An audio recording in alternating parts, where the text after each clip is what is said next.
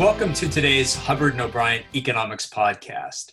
We're recording this one on Friday, September 18, 2020. I'm Tony O'Brien. I'm a professor of economics at Lehigh University. Joining me, as always, is my co author, Glenn Hubbard, who is a professor of finance and economics at Columbia University. Glenn, how are you today? Great. Good to hear. So, as you know, we're devoting today's podcast to several questions asked by students in Eva Dziadula's Principles of Economics class at Notre Dame. If any students or instructors listening would like us to address a particular question or, is- or issue on a future podcast, you can contact us via email at Hubbard O'Brien hubbardobrieneconomics at gmail.com. H U B B A R D O B R I E N, economics, at gmail.com. We'll be happy to hear from you. Glenn, here's the first question that uh, Eva Dziadula's principles students raised, or one of the ones that they raised. You served twice in the federal government, once in the Treasury Department, and once in the White House as chair of the Council of Economic Advisors, the CEA. Maybe we can talk a little bit about your experience on the CEA. First, what is the CEA? What role does it play in the federal government? Well, I thought it was great that uh, one of Professor D's students asked this question because for economists, the Council of Economic Advisors is a way to get uh, economic analysis and expertise directly into politics and practice. You know, presidents are obviously surrounded by political people. The Council of Economic Advisors is supposed to supply sort of unvarnished economic advice. The president may choose to take it or not. It's a small organization with staff, it may be 40 people, but it has a pretty outsized role because, as we know, economics has a lot to say in government. Do you think during your time the CEA had a significant influence on the federal government's economic policy?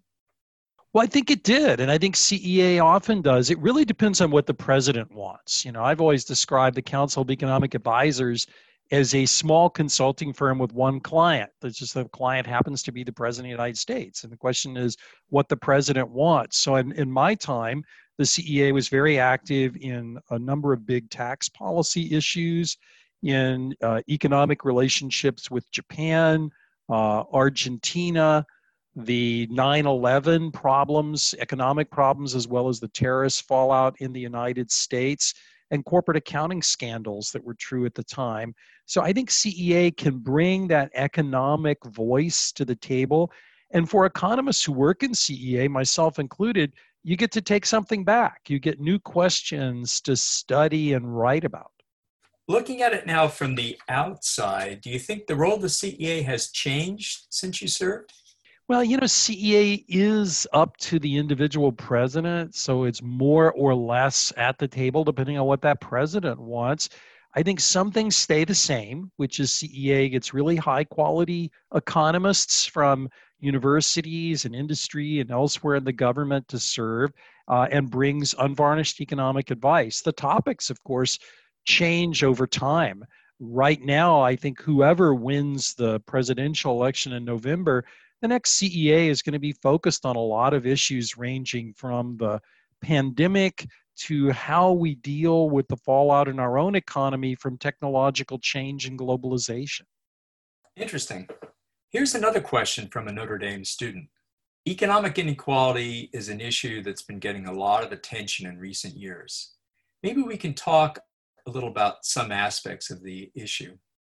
First, should we be concerned more about inequality in income, inequality in wealth? Should we be concerned about inequality at all? Well, it's a great question. Uh, and the answer is yes, but with an asterisk. So, yes, we should be concerned about inequality because it may mean that some people are not succeeding in participating in our economy, that is, participating in meaningful work or in the desire that all of us have to build some wealth for our future. That's a big deal. Inequality in income is different from inequality in wealth, of course. And I think in both areas where economists have focused most is on what does it take to get people to succeed in earning an income or in building wealth. There are, of course, distributional arguments that should we tax income or wealth more for people who have more of it. So progressive income taxation or, or wealth taxation. I think most economists line up behind progressive income taxation. Wealth taxation has a much more mixed view among economists and the public. What do you see as the main sources of income or wealth inequality?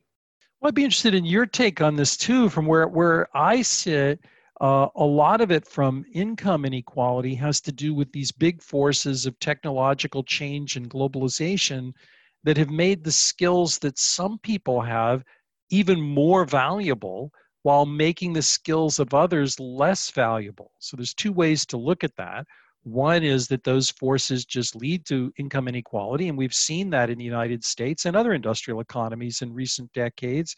But another is that it calls upon public policy to strengthen the skills of people who are adversely affected by technological change and globalization. I mean, in class, we always tell students the gainers can compensate the losers. The question is, uh, the question is, do they? For wealth inequality, uh, it's much the same thing. As we have increased uh, technological change and globalization, some types of businesses have exploded in value and created enormous amounts of wealth, others much less so. Yes, I, I agree. The, the whole topic is a little bit slippery, as you know, because measuring inequality is not always straightforward. Uh, we know that um, you can look, for instance, if you're interested in income inequality, you can just look at how much people earn, or you can say, well, how much do they have after we take into account taxes, which, as you point out, in the US, we have a progressive tax system. So people who have higher incomes pay more in, in taxes, and that by itself reduces some inequality. And then there are also transfers that lower income people receive transfers of various types. They supplemental assistance um, for food, um, sometimes housing assistance, uh, Medicaid, the health insurance program that is aimed at low income people. If you take those things into account, then uh, income inequality is less than it otherwise would be. Uh, I was also struck by looking at some studies that show that wealth inequality is often due, as you mentioned, to the fact that people start up a firm and are very successful at that. And apparently, there are more people at the top of the wealth scale who have gotten that way through starting firms than who have gotten that way through inheriting wealth, which is often seen as sort of the, in some non economic sense, uh, the least uh, desirable because uh, they're it's really their parents or grandparents who have earned it. And I, I think you're right that if we look at policies, probably the policies on which, just to put the political economy hat on, that tend to get the most support are the ones that are aimed at trying to provide better skills for people who currently have low incomes. Because as we talk about in the textbook, ultimately, we expect that incomes reflect productivity and the value of the products that um, someone is contributing to producing. And if you can raise the productivity of people by improving their educational outcomes, then their incomes will rise. That those sorts of policies tend to have a lot of support because they don't run into the potential disincentive effects of very high taxes on high incomes, which may reduce the willingness of people to start new companies or to work super long hours. I agree. I, I, think you know you bring up some really good policy examples, and we talk about them in the book. To the extent that people are concerned about high levels of wealth as being a problem, it's often thinking the either about inheritance, which you mentioned, but it could also be issues of monopolies or crony capitalism. But to me, the, as an economist, the way I would see it is if you're concerned about those things, go after them. If you think there are some monopolies, use antitrust policy. We talk about that in the book. Uh, if you think there's crony capitalism, don't do that.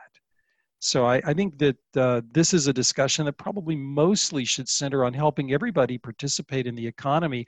It's a great feature of what we do in Hubbard and O'Brien book, but frankly, Adam Smith himself and the classical economists had much the same thing to say. Here's a related question from the Notre Dame student. During the Democratic primaries, we heard quite a lot about universal basic income, UBI.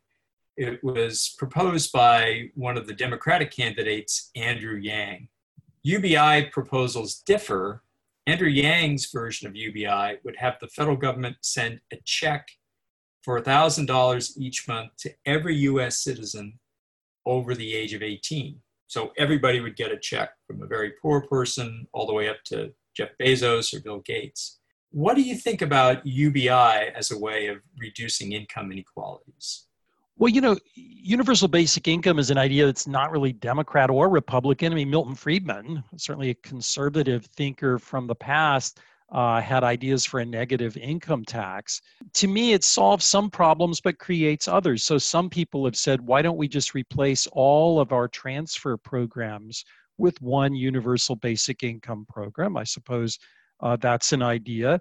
Uh, in the current policy climate for the pandemic, we've sent direct checks to households, which is kind of like universal basic income.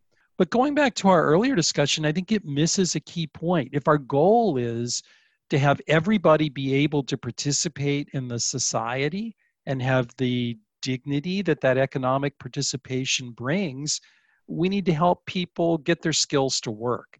So while you know we could certainly discuss UBI, I'd hate to see that be uh, a stepping stone away from preparing people to actually participate in the economy. Yes, those are good points. Uh, I think one of the appealing aspects of UBI, and this goes back to, as you mentioned, Milton Friedman's negative income tax proposal and, and other similar proposals, is that as we give transfer payments today, we subsidize particular things. So we're subsidizing food, or we're subsidizing housing, or medical care for people with low incomes. And of course, to operate those programs, you have to have a bureaucracy of people who are distributing the checks and checking to see whether people are eligible and um, going through a lot of those sorts of things, which of course is costly. So the federal government has to pick up um, those expenses. And UBI, by at least in one version of the proposal, the Friedman type version, sweeping those programs away and just sending people money um, would seem to be more efficient because you no longer have the costs of running the programs that we have um, today. And it also allows people to spend the money as they would choose to spend it rather than have the decisions made for them by the government. But as you say, one of the things that I think a lot of people find potentially troubling and again, this has to do maybe more with economics or, or more with um, political science or sociology, is we don't want to cut people off from the workplace. That there are a lot of good things having to do with going to work and interacting with people and learning skills and so on. And it's one reason why the earned income tax credit which ties transfer payments essentially to people's wages. That if you are working and your income is below a certain threshold, then the, the government, in effect, is, is giving you a tax credit, uh, which oftentimes means that you're going to earn more uh, than you would otherwise. In fact, it, it always means that. And that that's a way of increasing incomes of lower income people but still having them um, participate fully in the labor market and get the benefits from doing that. So it's an interesting proposal.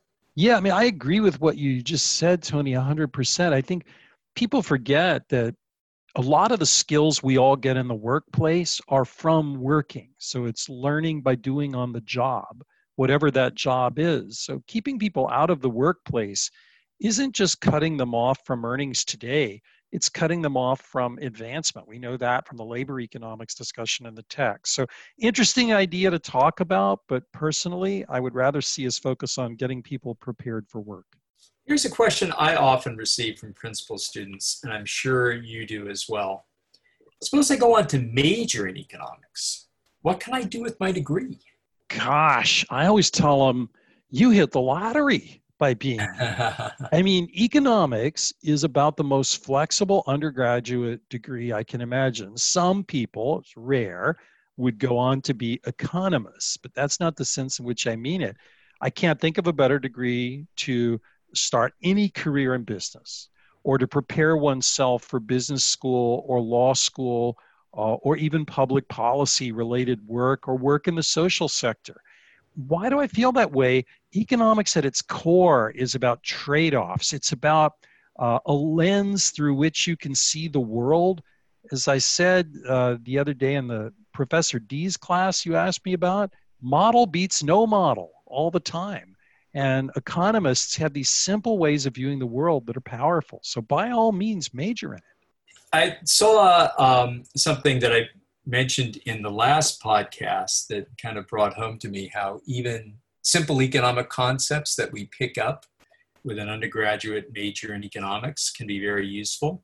And this was um, a couple of weeks ago when Disney had its earnings call with financial analysts, and these earnings calls are a way for the analysts to quiz the the, the, the top managers of a company and, and ask them questions about how likely the company is going to be successful.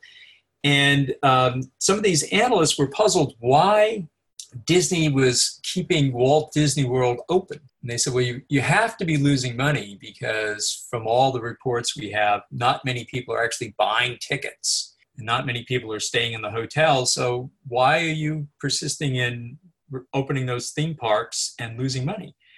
And Christine McCarthy, who's Disney's chief financial officer, CFO, she gave the absolute perfect economic response. She said, Well, yes, you know, not all that many people are going to Disney World today compared to what we'd like. And yes, we're losing money, but we're covering our variable costs. In other words, the ticket revenue we're getting and the revenue from people staying in, in the hotels is enough to cover the costs of running the parks and have something left over. So actually, we're losing less money by having Walt Disney World open than we would lose if we kept it idle. And so that's not a, um, a particularly complicated idea, but it's one that we cover in economics, and most economics majors, I don't know whether she was an economics major or not, but most economics majors would have that in mind and be able to apply it even in situations that uh, where they're not actually being an economist. It brings tears to my eyes. Anybody? You got it. Yeah, I guess one thing I would mention, often mention to my own students, is that if you are thinking of economics as more than just an excellent major for a general career in business or in law school or in public service, it helps to be able to, to do some statistical analysis. And I know that our own students at Lehigh, we urge them to become not only conversant with um, Excel, the ins and outs of using Excel, but also with um, statistical programs like Stata or R because those skills are actually ones that many firms that consulting firms and, and others that look to students to be able to do some data analysis value quite highly so someone who is thinking of well you know i don't really want to get an advanced degree in economics but i want to further my ability to tell potential employers you know i have i have some skills that i've learned in the economics major that i think i can apply doing more statistical analysis, taking, searching out those courses which exist at most schools is probably a good preparation that they might think about. Couldn't agree more. Great. Glenn, this has been an interesting discussion. I hope that the students who ask these questions feel that we covered the information well. A reminder this podcast is available on iTunes. If you'd like, you can subscribe and make us part of your podcast feed. Please also keep checking our blog, hubbardobrieneconomics.com, where we periodically post new content. You can subscribe to the blog to receive email alerts about new posts. And again, we'd like to hear from you if you have a question or an issue that you would like us to talk about in a future podcast.